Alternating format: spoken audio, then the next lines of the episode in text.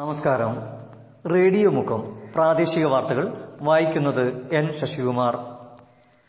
സംസ്ഥാനത്ത് പതിനെട്ടിനും നാൽപ്പത്തിയഞ്ച് വയസ്സിനും ഇടയിൽ പ്രായമായവർക്ക് കോവിഡ് വാക്സിനേഷനുള്ള രജിസ്ട്രേഷൻ ആരംഭിച്ചു വാക്സിൻ വിതരണവും ഇന്ന് തുടങ്ങും പതിനെട്ടിനും നാൽപ്പത്തിയഞ്ചിനും ഇടയിൽ പ്രായമായവർ മുന്നണി പോരാളികൾ മാധ്യമപ്രവർത്തകർ എന്നിവർക്കാണ് ആദ്യഘട്ട വാക്സിൻ ലഭിക്കുക CoWIN dot G O V dot in എന്ന വെബ്സൈറ്റിലാണ് വാക്സിൻ രജിസ്ട്രേഷന് ചെയ്യേണ്ടത് ജില്ല പേര് ലിംഗം ജനനവർഷം ഏറ്റവും അടുത്ത വാക്സിനേഷൻ കേന്ദ്രം കോവിനിൽ രജിസ്റ്റർ ചെയ്യുമ്പോൾ ലഭിച്ച റഫറൻസ് ഐഡി എന്നിവ നൽകുന്നതിനോടൊപ്പം അനുബന്ധ രോഗങ്ങൾ വ്യക്തമാക്കുന്ന സർട്ടിഫിക്കറ്റ് കൂടി അപ്ലോഡ് ചെയ്യേണ്ടതാണ് കോവിഡ് വ്യാപന പശ്ചാത്തലത്തിൽ ജൂൺ മാസം നടത്താനിരുന്ന പി എസ് സി പരീക്ഷകൾ മാറ്റിവെച്ചു പുതുക്കിയ തീയതി പിന്നീട് അറിയിക്കുമെന്ന് പി എസ് സി അധികൃതർ വ്യക്തമാക്കി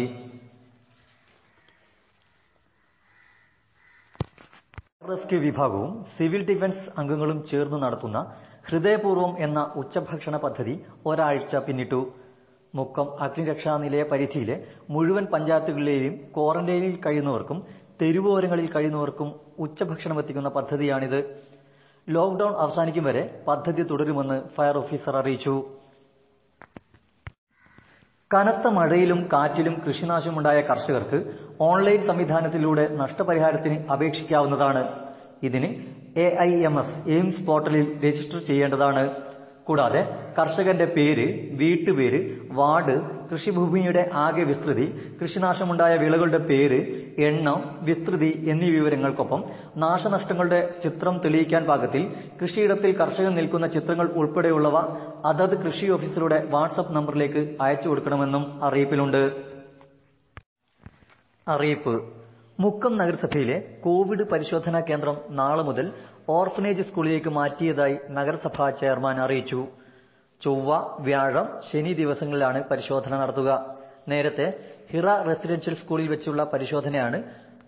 ഓർഫനേജിലേക്ക് മാറ്റിയതായി നഗരസഭ അറിയിച്ചത്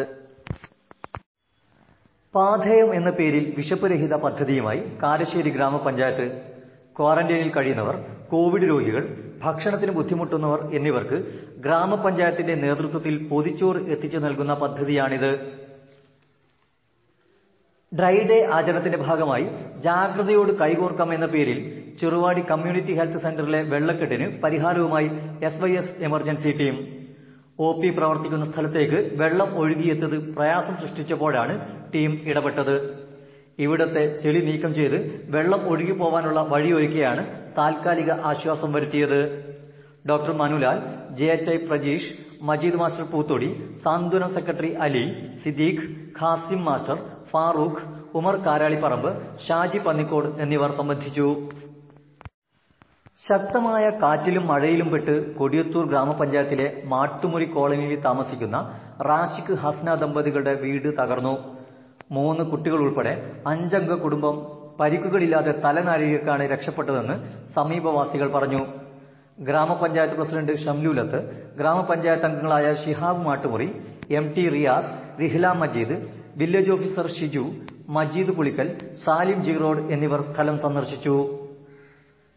കാരശ്ശേരി ഗ്രാമപഞ്ചായത്തിൽ മൊബൈൽ ഹെൽത്ത് യൂണിറ്റ് ആരംഭിച്ചു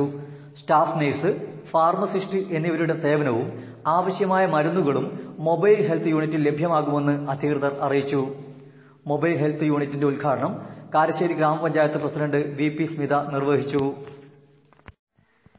ഇതര സംസ്ഥാന ലോട്ടറി കേരളത്തിൽ വിൽക്കേണ്ടതില്ലെന്ന സർക്കാർ ഉത്തരവ് ഹൈക്കോടതി ശരിവച്ചു